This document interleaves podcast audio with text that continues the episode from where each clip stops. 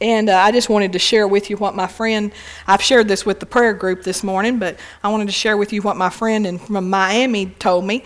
Um, uh, she said that, you know, Brother Copeland had a big believers convention in Miami this past weekend, and, and so her and her husband went to that. And uh, she said that, he, that Brother Copeland said um, that, well, he was talking about overflow and overflow is uh, can be good or bad, depending on if you've got if your cup's full of bad stuff, overflow is going to be judgment.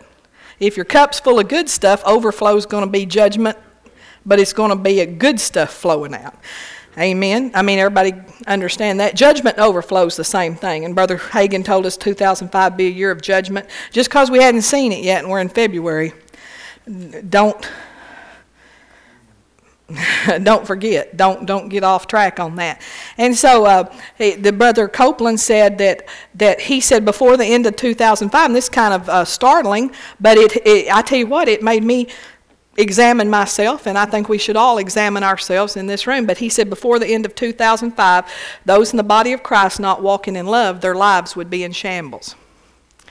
And Brother Haig, uh, Brother Copeland said that God led him to teach on love before 911, and the body of Christ wouldn't receive it. They wouldn't let him preach on it. You know, the body of Christ cannot can can move stuff. Uh, I know they have they have kept things from happening before, and so I just wanted to share that with you. I, thought y'all, I know y'all are thinking that's not good news, but uh, it is really. I mean, it's good for God to warn us so we can clean anything out of our lives, and so that's just exactly what I did. And I had heard Lynne Hammond say uh, that we need to even judge ourselves where dislike is concerned. And that kind of got to me. Because, you know, we can have the attitude, well, I love them in the Lord, but I really don't like them. Anybody ever have that attitude but me? well, we need to clean that out. Amen. Hallelujah. And uh, because I don't know about you, but I don't want anything overflowing in my life that isn't good in 2005. And I so so I've been. We need to judge ourselves, and we need to walk tighter where love is concerned. And you say, well, what does that mean to walk in love? Well, it means to forgive. It means to do unto others as you would have them to do unto you. Uh, it, means to not treat anybody in any way that you wouldn't want to be treated. Hallelujah. It means to overlook things that people do. Hallelujah. Which is hard, easier for some of us to do than others.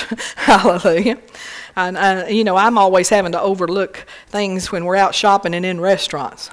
It's like that's just a, you know, you need to just stay home and it's easier to walk in love.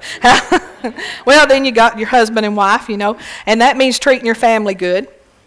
Hallelujah. And guarding your mouth and uh, where your family's concerned. You know, not just letting it all hang out. Hallelujah. Praise God. And so good things are going on in the body of Christ. Amen. God's getting us all ready, and He and you know if we're walking where He wants us to walk, He'll be able to protect us no matter what comes up in this world. Amen. Hallelujah. And the truth is, and it really truly is true, and I just just got really stirred up about it in the prayer room tonight. In First John, it says, uh, "Ye have an unction from the Holy One, and ye know all things."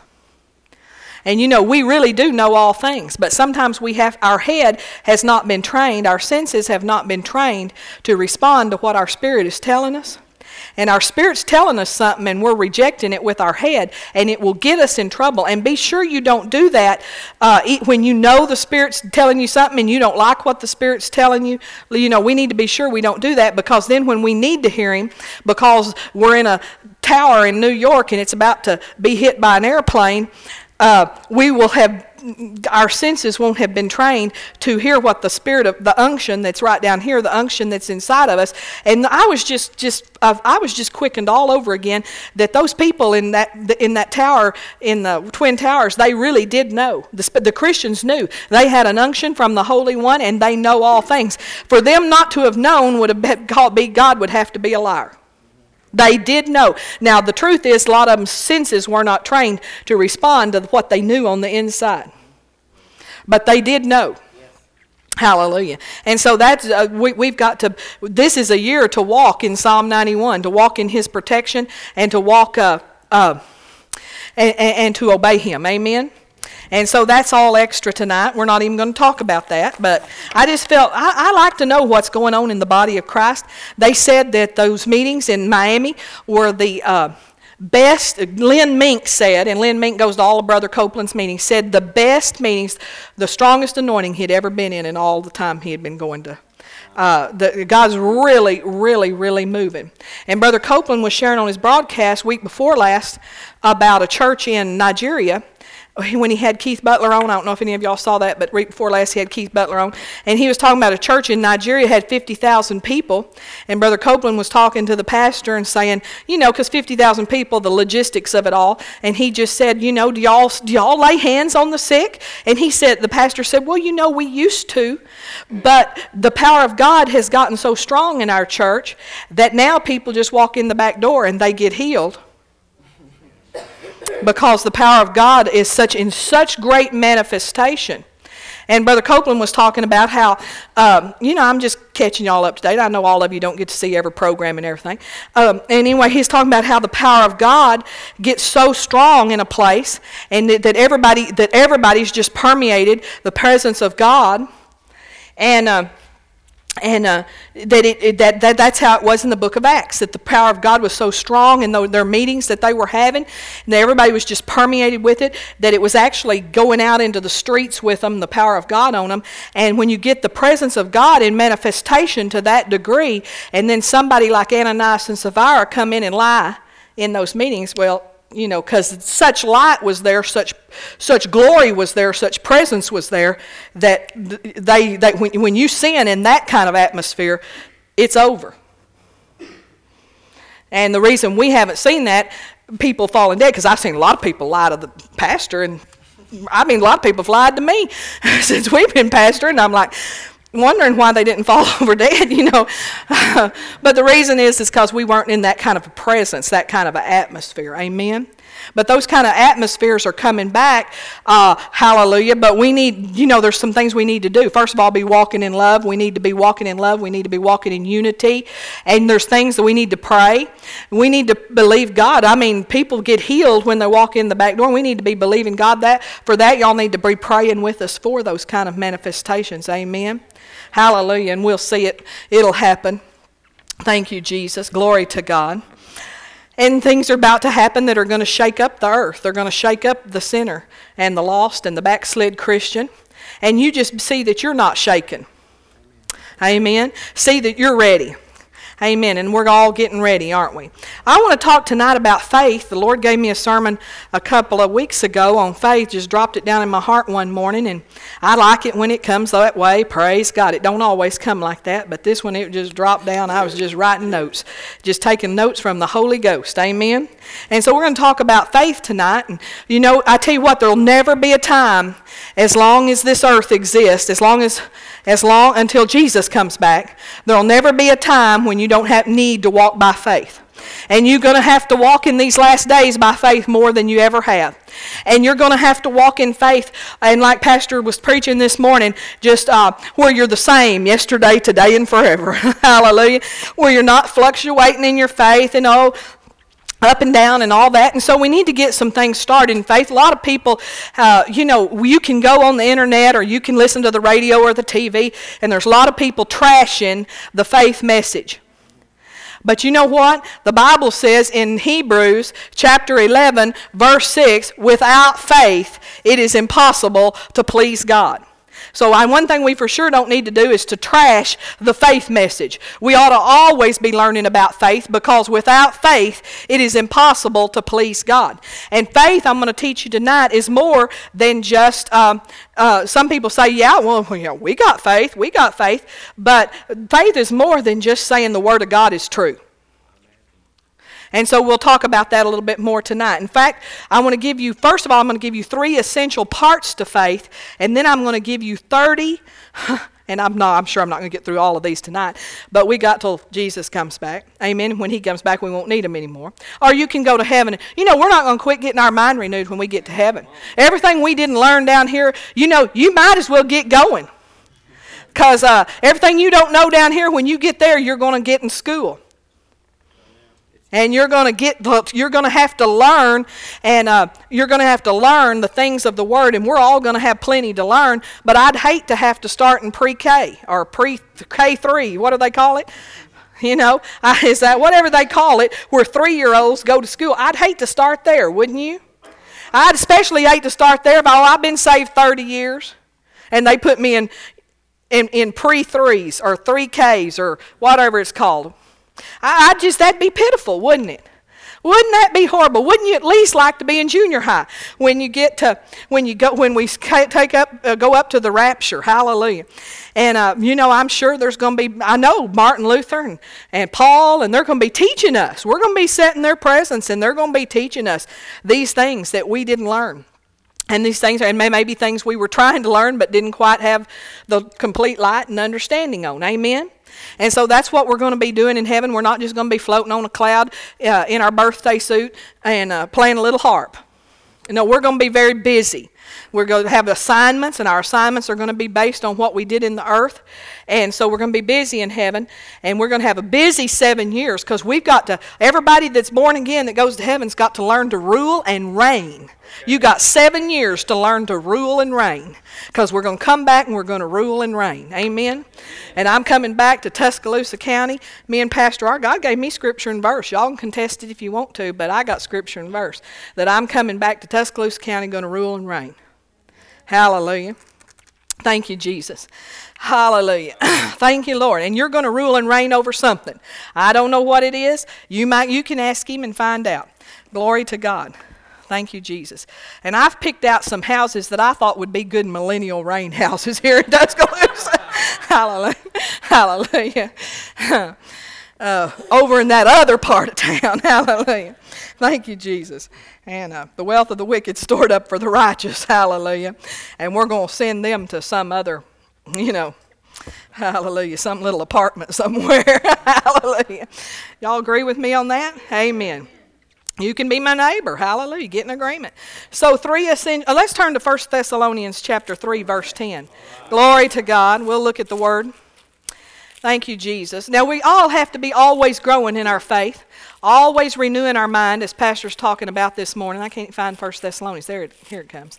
And um, 1 Thessalonians 3:10. We all have to be always growing, always renewing our mind. All, you know, you're never going to arrive. You're always going to be perfecting and, and learning more and getting more accurate. And you know, until we're getting manifestations as quick as Jesus did, how many of you agree that we could do some growing where faith is concerned? Hallelujah. Until we're getting everybody we prayed for healed instantly Hallelujah. Then we could be doing until we're getting manifestations instantly and in our own lives, until we're uh, walking in divine health, divine life. Then we can do some, uh, uh, and we're. I can guarantee you. I don't know about you, but I'm growing. I'm growing in these things. I'm not perfected, but I am doing better than I used to do. I know Thursday morning, me and Rita was fixing to pray. We pray on Thursday mornings, and, and I just left my office feeling fine. And just walking from turning the heater on over to the table to pray, that quick sore throat hit me. I, I, I, never saw anything hit me so fast. I mean, it was just like all of a sudden I felt a drainage and I felt uh, my, my, throat sore. And, and so uh, I have learned to resist the devil quick. And I don't always do it. But I knew when I went to that ladies' meeting that day and that leg popped and I couldn't, I should have had a wall eyed fit and threw a fit at the devil and said no. But you know, you got all these ladies, and you know, you didn't want to call attention to yourself. You don't want to act like an idiot. But I, I read a book after I was, when I was believing for healing. I've been really pouring on things about healing, reading Norvel Hayes' book, Handbook of Healing. And he talked about being on the courthouse steps and just getting mad and throwing a fit at the devil, and everybody turning to look at him because something, something hurt, something popped, something did something. And I thought, you know, especially around Christians, we shouldn't be embarrassed about resisting the devil. So if I tell you what, if the devil attacks you in here, just have you a Holy Ghost fit and we will understand. But anyway, so Rita, I thought, well, and I know Rita thought, wonder what we're doing because this isn't how we normally pray. But we started praising God, and I started resisting the devil. And then after we got through praising and resisting the devil, we started. I started just going through my Bible, reading healing scriptures. Now that's not usually how we pray, but I tell you what, that thing didn't get a hold on me. And usually it would take three days to conquer it with my faith. you know, but that thing didn't get a hold on me, and I didn't even, I never even took a sinus tech capsule or nothing. It did, I'm telling you, I'm telling you, it was getting on it quick was the answer. And so we need to get on things quick. So we're getting more perfected in our faith. 1 Thessalonians 3:10. I can tell we're not going to go far tonight. Hallelujah. Night and day, and this is Paul talking, praying exceedingly that we might see your face and might perfect that which is lacking in your faith. Now, you know, sometimes we just, I tell you, people aren't as teachable as they ought to be, and they just aren't looking to see, to find and saying, Lord, perfect that which is lacking in my faith. We're sitting around waiting on God to heal us, sometimes for three and four and five and six months and ten years at a time, and not even pursuing that we might, and, and oh, I'm believing. Well, why? You are not. You know, there's something lacking in your faith. Brother Hagin taught us, he said, listen, if you're believing God and you don't get it quick, pretty quick, you better find the best doctor you can find. Because you aren't in faith, you're not believing God, is the point. And that doesn't mean we give up, we keep persevering. But you know, and sometimes I'm telling you, it took me uh, three or four years to get healed when we first moved to Alabama. And, uh, you know, I just didn't have the foundation I needed it needed didn't know how to resist the devil, didn't know I, I had some things lacking in my faith, but I kept on pursuing, I kept on being diligent, and God began to add things to my faith. He began to show me truths. It took some digging, but it's all the information is available. It's in the earth. There's books out there. There's tapes out there. And it just depends how bad do you want to be well? Do you want to live and not die? Or do you want to live but live a inferior quality of life? Because you got sometimes you got to go after that which is lacking in your faith. And you just got to go after. You got to you got to come to the point where you know God's not withholding from you. And you've got to go after that which is lacking in your faith, and you've got to hunt it and hunt it and read the Bible and go over the scriptures until they're built inside of you. Not just a little head knowledge of them, but until they're built inside of you. And I'll tell you also that even after you get healed, you need to you got to keep that up and maintain it in order to stay healthy. And when you let up on it, the devil will get in.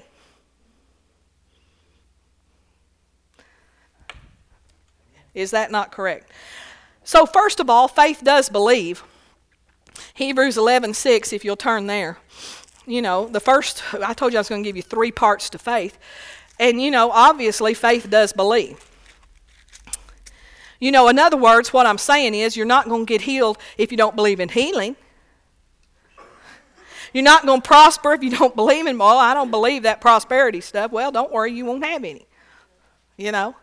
If you don't believe this stuff, if you don't believe in salvation, you're not going to get saved. Hallelujah.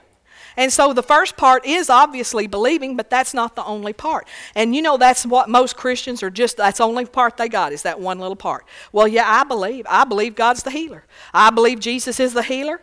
I believe Jesus still heals. I believe Jesus is the same yesterday, today and forever. And they believe those things. They believe that by his stripes that he bore the stripes for their healing. They can't figure out why they're not healed.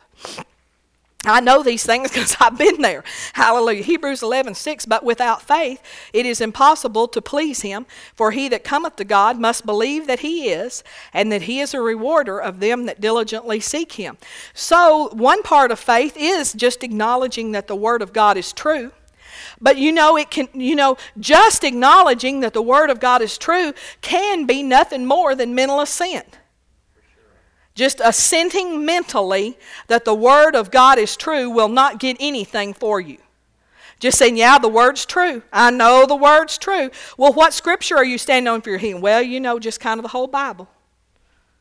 Well, what are you? What scripture are you using to believe that you'll uh, have a this or a have a that? Well, you know, just kind of. Oh, and this is one that gripes me when people say, uh, "God gives you the desires of your heart."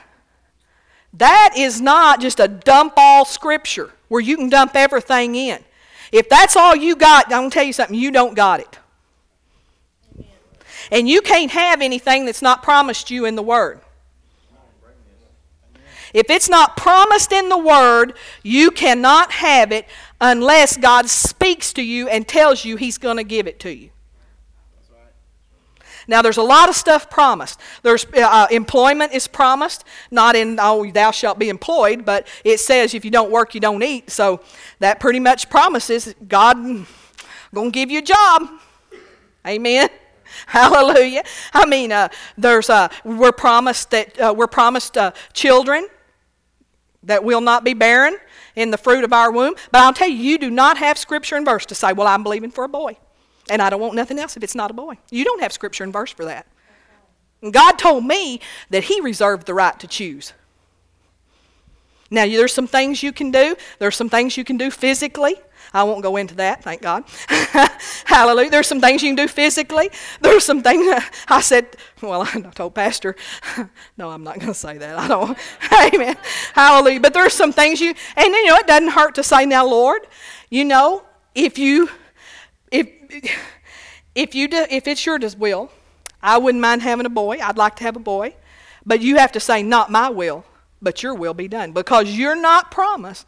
And God sees the future and He knows what you need. I know Michael's grandmother told me, and she wasn't even uh, so much she was a good Christian, but she wasn't a, a really good woman. But she didn't have any revelation on the word concerning this. But she said she wanted a girl so bad. She had had two boys. And her third one, she wanted a girl. And she said, But you know, she got a boy. And she said, I was a little disappointed. But you know, when that boy was 18, her husband died. And all the other two boys were gone from home. One of them was off in the service, Michael's dad, and everything. And she said, You know, I knew God was real wise because, you know, she said, Alton helped support me. Alton helped me. And if I'd had a girl, I wouldn't have had the help I needed. And she, she knew God had chosen wisely. And the Lord told me I reserve the right to choose. And so people get so messed up in their faith trying to put things on God and believe for certain things just with God gives me the desires of my heart. You can't throw that scripture on everything. Well, I want a red Cadillac and God gives me the desires of my heart. Hallelujah. That's not that's not how it works. Hallelujah. Now, there is a scripture says you'll ride prosperously. Hallelujah. So you have scripture and verses for riding prosperously, but it might not be red, Kevin. It might. Go ahead and ask. Doesn't hurt to ask God, but it does hurt to put it so in concrete that you're not going to take, you won't accept nothing else but that, and you've got God locked down where He can't function. He can't. He can't move. He can't move on people. You know. Hallelujah. The Lord explained it to me this way. He said, Debbie, if you don't have not one dress in your closet and you need a dress, don't ask me for a black and white polka dotted one. Just ask me for a dress, and I can get it to you a lot faster. And he said, when you put all those conditions on it, I have to search the world over for black and white polka dotted dress in your size. Hallelujah. Hallelujah. He said, now, if you've got a closet full of dresses and you got time to wait, go ahead and ask me for a black and white polka dotted one. And I'll find it for you. I'll cause it to happen. I'll cause it to be done. But you know, he may have to work with manufacturers. He may have to work with people that make fabric. He may have to work with designers to get somebody to like that fabric and put it to a dress and cause it to come to Tuscaloosa, Alabama. Hallelujah. And cause it not to be $300. Cause it to be in my price range, you know. Hallelujah. What I have faith for. Hallelujah. Some of you, he has to cause it to be bought by somebody at North River and turned into the consignment store. Hallelujah. But I mean, he has to, you know, hallelujah. I'm just raise your vision. Nothing wrong with that, but you don't have faith to just go in the store and buy it if you saw it. So you got to have to build your faith in that area. Amen. Hallelujah. If you got consignment for store faith, start believing for J.C. Penney faith or something. And then go from there to I don't know what's next. Hallelujah. Just go up the tree till you're finally at Lillie Rubin's. Hallelujah. Have to drive to Birmingham. Can't even shop in Tuscaloosa in these low life things. Hallelujah. Huh? Can't go to D-Mart, which is what is another word for Dillard's. Hallelujah. One time we walked in a store and It was a real nice store in Lubbock, and my husband had on a real nice Tommy Hilfiger shirt. And that man said, "Man, that shirt is pretty." Of course, they handled Tommy Hilfiger, and he said, uh, "That is a really pretty shirt. Where'd you get that?" And he said, "Dillard's." And he said, "Oh, D-Mart." You know. In other words, we're better than that. Hallelujah. But anyway, we, we kind of think Dillard's is pretty good still. we're, but we're increasing our faith. Hallelujah. Thank you, Jesus. So faith believes. Faith has to acknowledge that the word is true, but this alone is not enough. Uh, Matthew 9:28, Jesus said to the blind man, He said, Do you believe that I am able to do this? See, believe is one of the necessary ingredients. If you don't even believe that God is able to do it, or if you believe healing's passed away, or if you believe God heals sometimes and He don't other times, see, you're gonna, your faith is all messed up. No wonder we're not getting anything if we believe, well, you know, some, and you, sometimes it even tries to sneak in on us where we'll, well, like, you know, maybe God has a little purpose in this. Or maybe because I was disobedient. Well, you may have opened the door by being disobedient, but I guarantee you God's not withholding healing from you because you were disobedient. You may have opened the door to the devil. It'll open the door to the devil if you're disobedient. Mark 9 23. Brother Hagin always said he never got sick unless he had been disobedient to God, didn't obey God. Mark 9 23. Uh, Jesus said, If thou canst believe, all things are possible. Thou, uh, uh, if thou canst believe, I want, to want you to notice there. Oh, I, now I know what I wrote that word for. Notice in that scripture, if you want to turn there, you can. It's uh, Mark 9 23. Maybe we ought to just look at it and put our eyes on it. That's another thing Brother Hagin taught us. He said uh, in healing school all those years, he would notice that the people that came, they didn't bring their Bibles, they didn't turn to the scriptures, that they never got healed. Isn't that interesting? Isn't that interesting? And he noticed that the people that looked at the Word were diligent to look at the Word. So we ought to be diligent, shouldn't we? Mark 9 23. Hallelujah. Jesus said unto him, If thou canst believe, all things are possible to him that believeth. Did you notice it said, If you can believe, if thou canst believe? See, a lot of people want everybody else to do their believing for them. And you know, that's not what it says. And sometimes we can believe for people, and we certainly can put our agreement with people when they're in faith. It, uh, that is a powerful way to, to get something done. Hallelujah. Pastor and I agree on things all the time. We're both in faith, and you need to find somebody that's in faith but with you. But you know, it's, it's really not up to me to get it for you. It's what can you believe? Hallelujah. And I might, when you're just a little baby Christian, be able to override your unbelief and get something for you.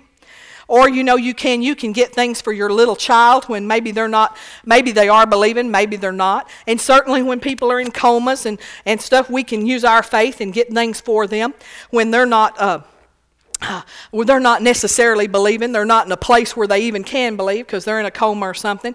But it's, it's up to you to believe. And a lot of times we're trying to get other people to do our believing, and we really haven't believed yet. We hadn't taken the time, we hadn't found the scripture. You say, What scripture are you standing on? They don't know. They, they, they don't have a clue. They hadn't even opened their Bibles. They're not really believing. And a lot of times people are wanting the preacher to pray for them, and they don't even really believe that God's going to do something through the preacher. And you know, as preachers, sometimes we have to go through that form anyway. You know, just to keep from hurting people, just to keep from being rude, we will pray for them when we know they're not believing. And we basically already know they're not going to get anything. And we know they're not believing because we can tell by the way they're acting that they don't believe the power of God just came to, through their door of their house. I mean, they're in the house and you go to pray for them, they don't even turn the TV off. They're not believing God came with anything, folks. If you leave the TV on when the preacher comes, you're believing nothing. And besides all that, I can tell you, we don't put up with it too good. We'll just be our, make ourselves kind of scarce. Um, so, um, trying to get others to believe when you're really not believing anything. But, you know, there's people that really are believing and they still don't get their answer. And the reason is, is because that's not all there is to it. So let's look at number two tonight. And I'll tell you this faith has great hope. Another part to faith is hope. Faith has great hope. There's a lot of scriptures on hope. Turn to 1 Thessalonians 5 8. Faith has great hope.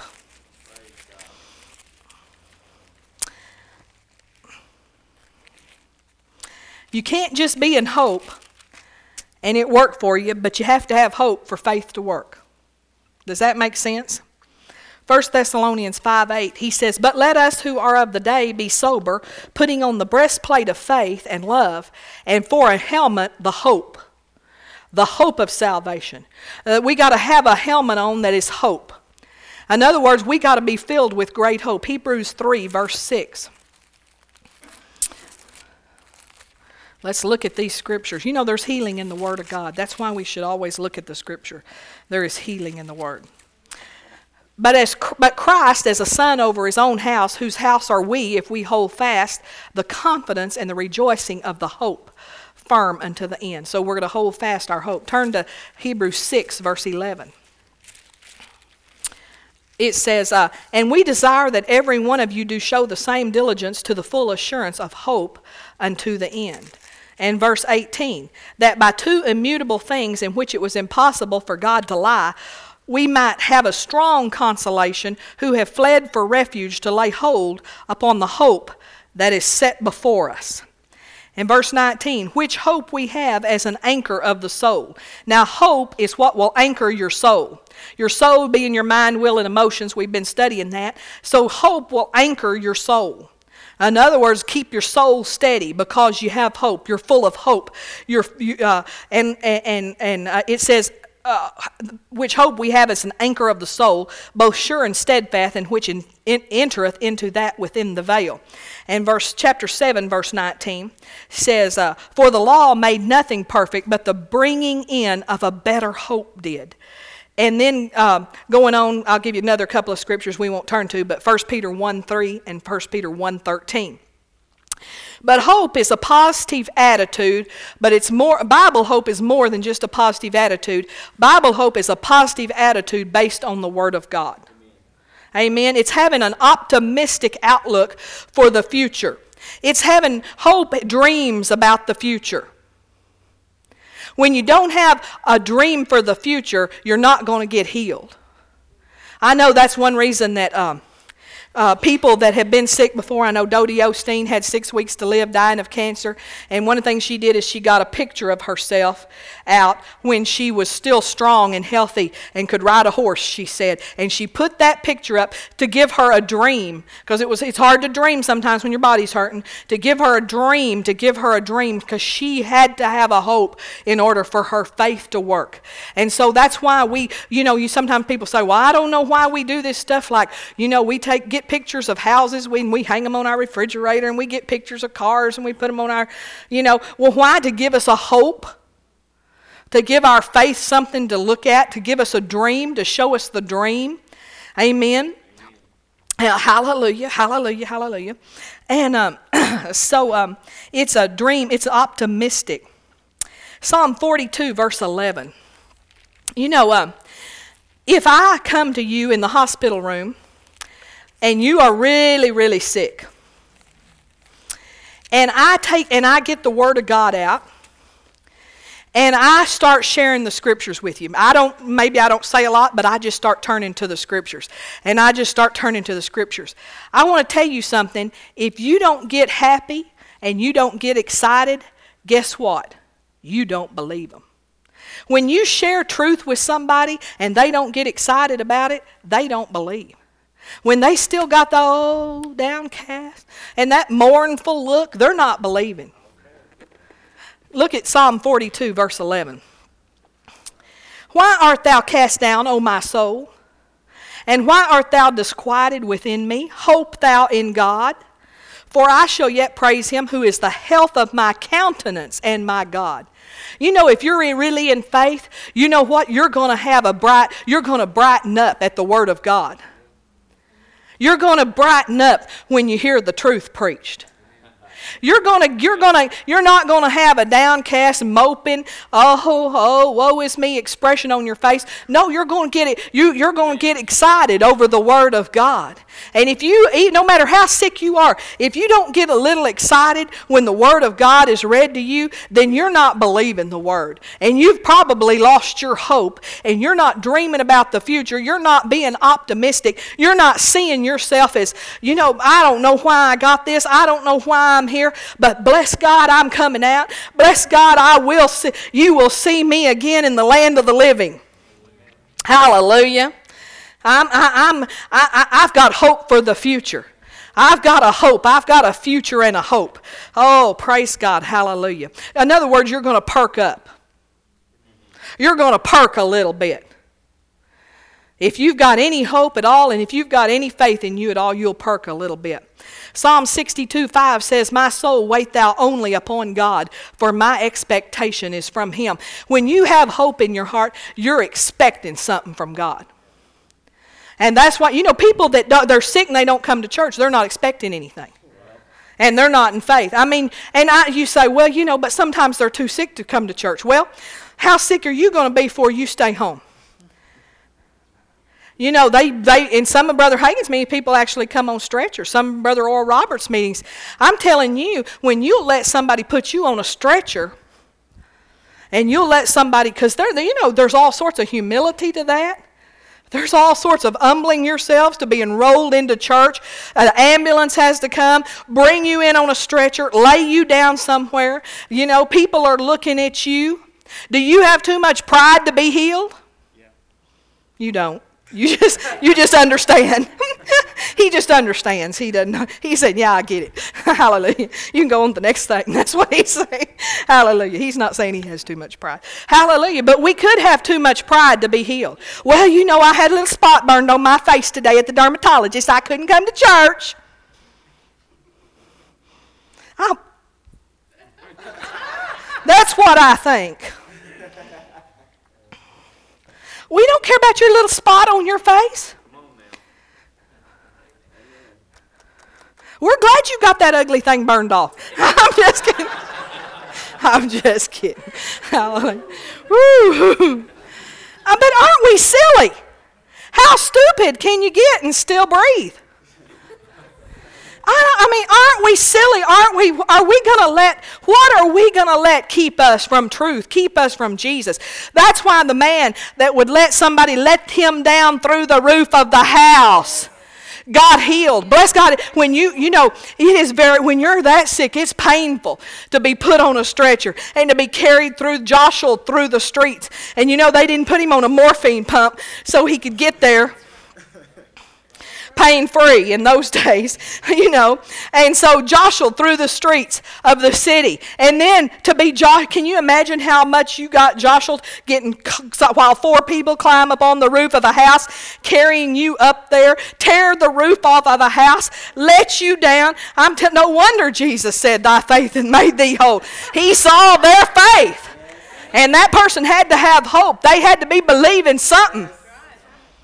Amen. And we're just, you know, hallelujah. Aren't we tired of mm, weak, mamby-pamby Christians? Oh, you know, I, you know, and a lot of times this is the truth, folks. Now, we don't want you coming in here and throwing up on the carpet. I used to tell the kids in Christian school, you know, we had to raise, they had to raise their flags to get up. And I said, if you need to throw up, you don't have to raise your flag. You go straight to the restroom. Amen. Hallelujah. Because I didn't want them throwing up on God's carpet. So we don't want you throwing up on God's carpet. And he don't want you to either. But there are many times that we have symptoms that we don't feel any better laying out at home. And we could get healing manifested because healing comes not just because you're believing for healing, but because you press in to get healed. And you press in and praise. You say, I mean, you praise because you, you don't feel like praising and you press in and praise, and you press in and you get what do you call fervent, you pray fervently and you press in and you press in with resistance. You are devil, you are not putting this on me. And it's just how bad do you want it, folks? How I mean, we're wanting God to just just uh, uh, yeah, and then we'll say God wants to give you divine health. Oh yes, amen, amen, amen. But you don't even press in when you just feel a little tired on Sunday morning. And so, how are you ever going to walk in divine health and divine life? You're not. You will in the millennium. Hallelujah. We all will because we're going to have those glorified bodies. But we can have something here. We can have something here. Praise God. And I'm not saying all this to make you feel bad about yourself, but we need to strike ourselves. We need to stir ourselves up. You know? I mean, there's times my mind tells me, you really ought to stay home. There's times my mind says, boy, if you wasn't the preacher's wife. You know? But I don't, I'm to say, yeah, but I'm going. Hallelujah. And I tell you, the longer you let that stuff stay on you, the harder it is to get off. No matter what it is. The quicker you get on it spiritually, I mean, you lay around with it, baby it for three days. I know, I've tried it both ways. I mean, I've been lazy when I didn't resist much, and I thought, oh, I think I'll just go take a big nap. You know, I've done that, and I've just gone took a nap, and I've messed around with it for three days, and I literally have had things sometimes when it took me six weeks to get over it completely. Why? Because I messed with it. I didn't, you know, I didn't jump on it with my faith. I didn't get in the Word. You know, I might have read one scripture, 1 Peter 2.24, and read, oh, praise God, by His stripes I am healed. Okay, let's watch TV. Y'all know what I mean, because you've messed around with it too before. Hallelujah. And you know what? The world gets healed faster than we do sometimes. Because we're believing God, but we're messing. We're messing with it. You know what I'm saying? Sure and so, uh, uh, praise God. Don't shout me down now just because I'm preaching real good. Hallelujah. Philippians 1.20. I don't know what it says or why I said go there, but it's bound to say something. I wrote it down. Whew.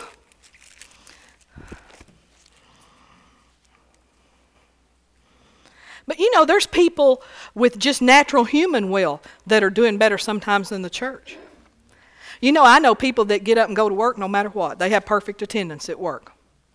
And they go practically half dead. They just don't miss work. And they're doing be- they do better than the body of Christ at, at just saying bless God. They're not even saying I'm healed. They're just saying bless God. I'm here. yeah, I'm here. I'm going. I want my perfect attendance. Or whatever. And they just have a strong will. And they have probably a high tolerance to pain. Hallelujah. Philippians 1:20. It says, "According to my earnest expectation and my hope that in nothing I shall be ashamed, but that with all boldness, as always, so now also Christ shall be magnified in my body, whether it be by life or by death. So it's according to our earnest expectation. What are we expecting? What are we hoping? Hallelujah. And you know what? You don't ever want to give up hope. No matter how bad it gets physically, no matter how bad it gets financially, don't quit hoping. Don't quit, don't quit expecting God to intervene. Family, the Bible says God's eyes are going to and fro and through the earth to looking for somebody to show himself strong to. So I'm telling you, it might as well be you. You, you, if you'll not quit hoping, and if you'll just keep expecting God to do something, God to move, hallelujah. Keep, you know, if you can't say nothing else, if people say, "How are you feeling?" Well, just, if you can't say nothing else, say, "I'm recovering." The hands were laid on me, and the Bible says when hands are laid on, uh, on you, you'll, you'll recover. And you can say, I'm recovering, and that's a good confession. Say, I'm getting better every day, even if it's a by faith statement. I'm getting better every day. I'm getting stronger every day. Hallelujah. And then act on your faith. Begin to put some action to it. Hallelujah. Praise God. Do what, a, do what somebody that's healed does. Glory to God. Um, the third part of faith is this and you know, we got to have the first part. We got to believe and acknowledge that the word is true. We have to believe in healing or whatever it is we're believing for. Believe in prosperity. Praise God. Have to have a hope, have to have a dream and a and an optimistic attitude and outlook for the a good outlook for the future. And the third thing is about faith is is faith is fully persuaded. Now, your faith is not complete. See, God works with complete faith.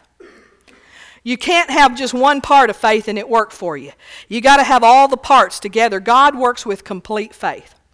Not because he's some dictator up in heaven and says, well, you know, you just hadn't quite suffered enough for me yet, or, or I, you just hadn't quite done enough yet, you hadn't acted long enough. That's not the thing. The whole thing is God set the laws up before the foundation of the world. Before he even created man, he established the laws. The laws are, he cannot break his own law. He is bound by his own laws of the universe that he created. And faith is one of the law it's called a law of faith. It is one of the laws of the universe. We see that in the scripture where it's called the law of faith. And so, you know, sometimes we think, God, you're just demanding too much. I felt that that way before. God, I am doing all I can. I am confessing, I am rebuking, I am renouncing, I am I am praying, I am uh, uh and and I am acting. God, you are demanding too much. Have you ever ever felt that way, don't say yes. I'll just be the only one. But anyway, the truth is God is not God is just like, "Oh, I want to I want to help them." And you know, we ought to cry out for God. To, to, you know, sometimes we're crying out for God to heal us when what we ought to be crying out for God, since He's already healed us, is, Oh, God, perfect that which is lacking in my faith. Oh, God, give me the grace to know how to, to walk this faith out. I'm not used to walking by faith. I don't exactly know how all this works, but Jesus, you're the author and the developer of my faith. God, show me, show me how to walk by faith. Show me the thing that's missing. Oh, I'm telling you, God will get all over that. A lot of times we don't get our prayers answered because we're praying the wrong thing. I mean, we're just praying, oh God, please heal me. Oh God, you see my suffering. Oh God, and you know, that's not going to get anywhere. First of all, He's already healed you. Secondly, He does see your suffering. You don't have to tell Him about it. Amen. But when we start asking, Lord, you know, when we start saying, oh God, strengthen me in my inner man, now that's something He can answer. Lord, strengthen me now. Lord, I, I, I, don't let me faint. Lord, we just read a scripture how you'd not be ashamed. I've prayed that many times. Oh God, don't let me be ashamed. Don't let me, don't let me be ashamed in my faith here. Don't let me have a faith failure and be ashamed. You know, and I've prayed that prayer. Uh, but so, so we, we, but God works with complete faith. And so when there's something missing, family, there's something missing, and if there's something missing tomorrow, you won't any be closer, you won't be any closer tomorrow than you are today. And if there's something missing 10 years from now, you won't be any closer to being healed than you are right now until you get that part that is missing in your faith. And so every time there's a guest speaker, every service you come to, we're pulling on, we, you ought to be pulling on the Holy Ghost. If you have a need, if you have a financial need, you'll be in the same place financially you were last year. If you don't get that thing that is missing in your faith, or it may be, and maybe it's not even in your faith, but it's just in, you're not knowing, more accurately knowing how to believe, more accurately knowing how to speak, more accurately knowing, hallelujah.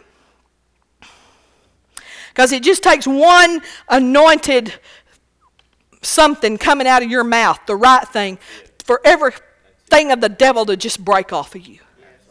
He, once your faith is complete, he cannot hold you captive.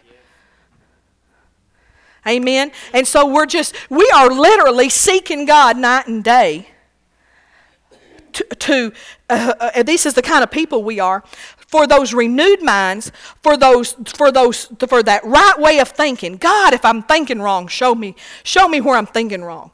If I'm saying something wrong, so many are just saying something wrong. They're believing, they believe the word, and they know Jesus is the healer, but their mouth is defeating them. They're saying, I know God's going to heal me. Right there, you've disqualified yourself, and tomorrow you won't be any closer. You won't be any closer than you are today because you're saying, God's going to heal me. And you can tell them sometimes.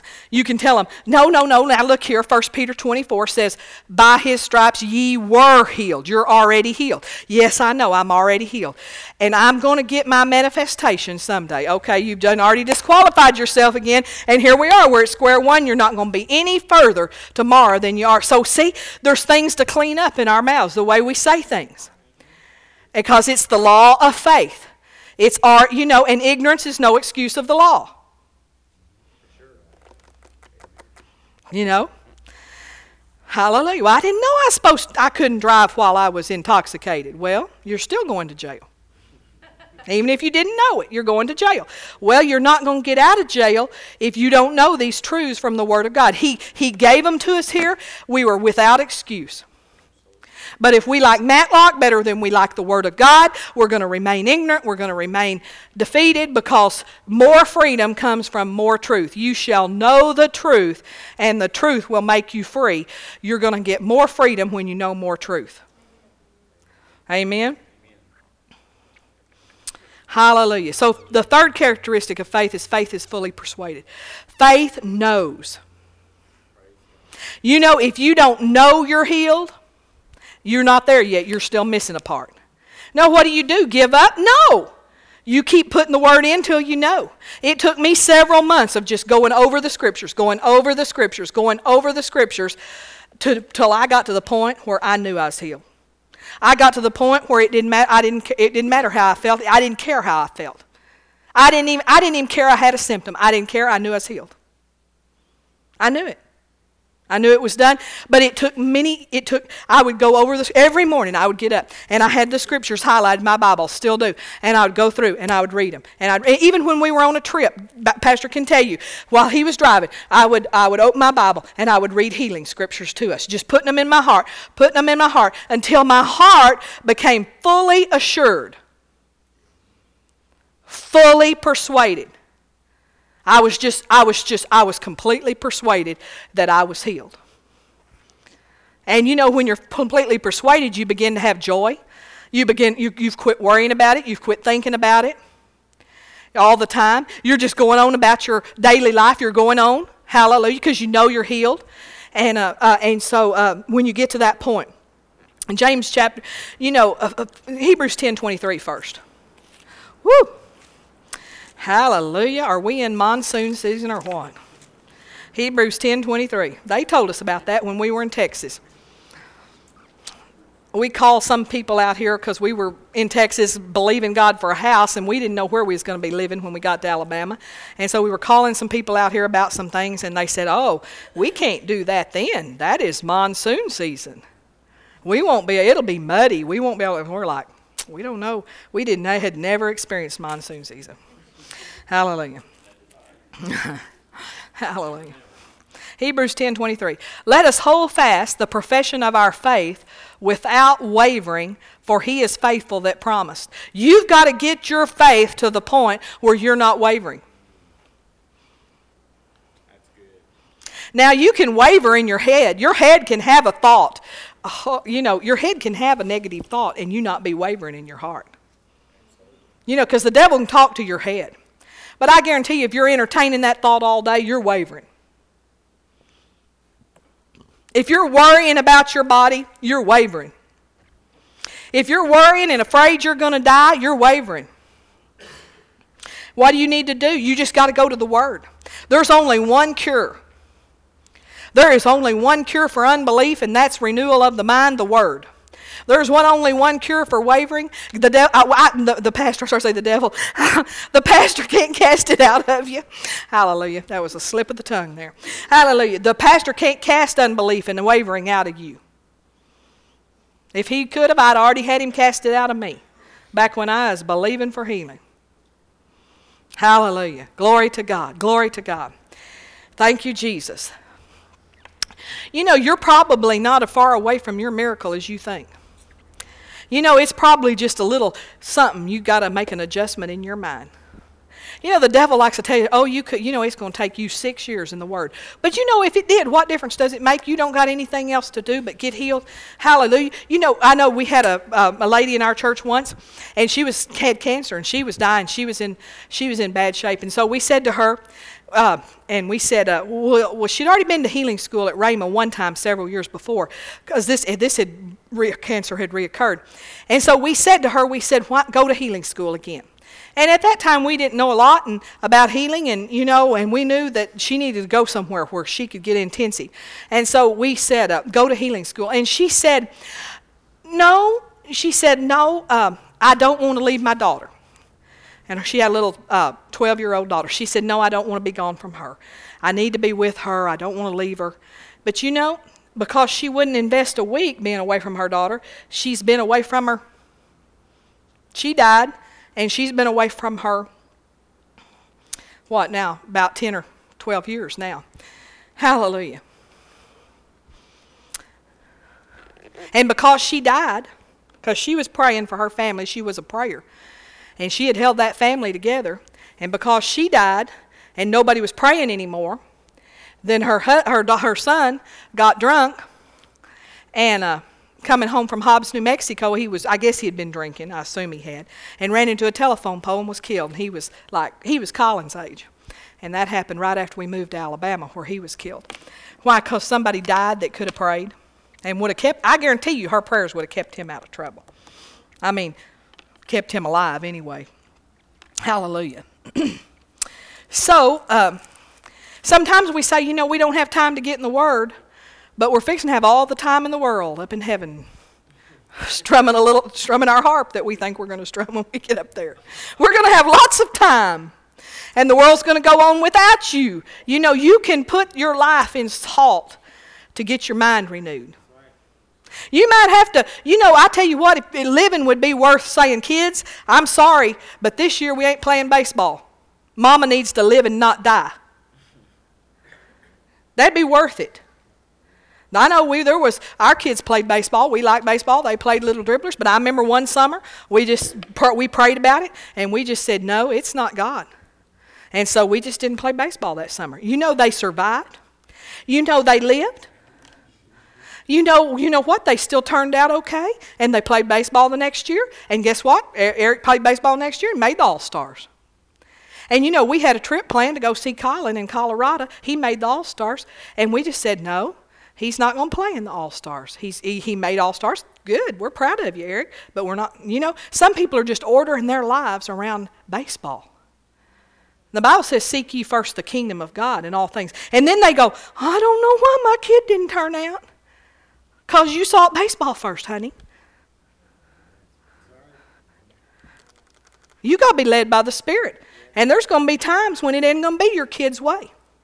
When they're not going to get every toy that they want. I know we had, I know uh, uh, Colin had G.I. Joes when he was little, and uh, then they started getting uh, weird on me. They started having powers, or what do you call that? Uh, witchcraft. Uh, like, well, help me, folks. Well, they started having demonic powers, you know, where they these GI Joe guys. So we just had a we just had a burning. We just got rid of GI Joe. I tell you what, he he made it. He made it. Hallelujah. Hallelujah. Not superpowers necessarily, but you know where they were seeing. I don't know. Help me. I can't remember what it's even called. occult powers. They started having occult powers. There it was got the word. Hallelujah. So faith knows. And you got to pay the price till you know. Because, you know, I mean, sometimes we're just hoping God will overlook all uh, our unbelieving. But, you know, and I'm not saying He wouldn't like to. I'm not saying He don't love you so much that He, he uh, you know, God can't wait till He gets us to heaven. Because in heaven, He can take care of everything. He can take care of everything up there. But down here, he's got to have our cooperation with the laws of faith. Amen. it's not too hard. Let me tell you, folks, and I, I even, I, you know, I went over this. I, you know, there's been a whole bunch of people that's made this faith thing work before you. And if they can do it, you can do it. There's been a whole bunch of people before you that got in there until they got it. And you know, there's it's true. Depending on how you was raised, that you may have more to dig up than they had to dig up. You know, you may have to dig up some things that you were believing that was wrong. But I tell you what, there's been people do it. There's been people that's gone before you and they believed. And they got the job done with their faith. And we can do this. We can do this. And you know what? I'll tell you something else. They did it with less available to them than you have. I'm telling you, there's so many books written on faith. It's just like we have to have a whole room just to store the tapes Pastor has so many tapes. We have a whole room dedicated to tape. And then we got a bunch at home. And then we regularly get rid of stuff. And until you get your, I heard Brother, uh, what Pastor Webb say this. You know, there was a time until he got his mind renewed where he didn't listen to the radio. He quit watching TV. He didn't go to the movies until he got his mind renewed. See, a lot of times we're we're diluting it with a lot of other stuff. You think that stuff's not affecting you, but it does affect you. Now, once you get a renewed mind, you may can let up a little. You might could turn on the radio every once in a while, maybe. Hallelujah. But uh, once you get your mind renewed, you don't hardly want to listen to all that stuff. Isn't that right? But you know, like Pastor, now, I mean, I've renewed my mind to the point that if I turn on the Goldie Oldies channel or something and listen to some old song, you know, Can't Hurry Love, the Supremes or something, it don't throw me into three days of unbelief to listen to one song, you know. But uh, if I'm feeding on that kind of stuff all the time, well, then, you know, I'm just not feeding on something else that could do me a world of good. Let's stand up together. Hallelujah. Well, now, sometime Jesus tarries,